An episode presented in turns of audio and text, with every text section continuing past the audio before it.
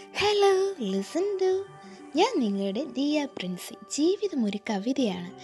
ഇത് എന്റെ episode four season one ഇന്ന് എന്റെ ടോപ്പിക് ഓർമ്മകളെക്കുറിച്ചാണ്.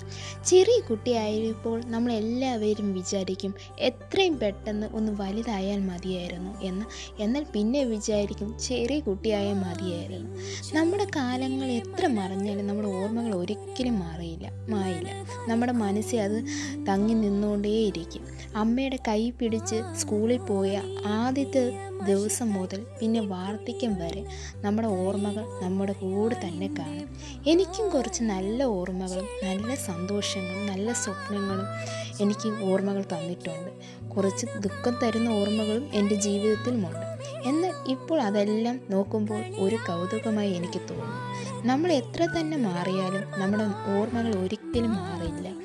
നിങ്ങൾക്ക് വേണ്ടി എന്റെ ബോണസ് വകയായിട്ട് ഞാനൊരു വീണ്ടും ഒരു കവിതയായി വന്നിരിക്കുന്നു. ഇന്ന് എന്റെ കവിതയുടെ പേര് ഹൃദയമെടുപ്പ്.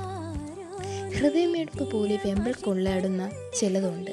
രാത്രിയിൽ മരയിൽ പ്രണയിക്കുന്ന രാമം പോലും ശ്വസിക്കുന്ന ശ്വാസം പോലും ഹൃദയമെടുപ്പിന്റെ വേഗത പോലെ.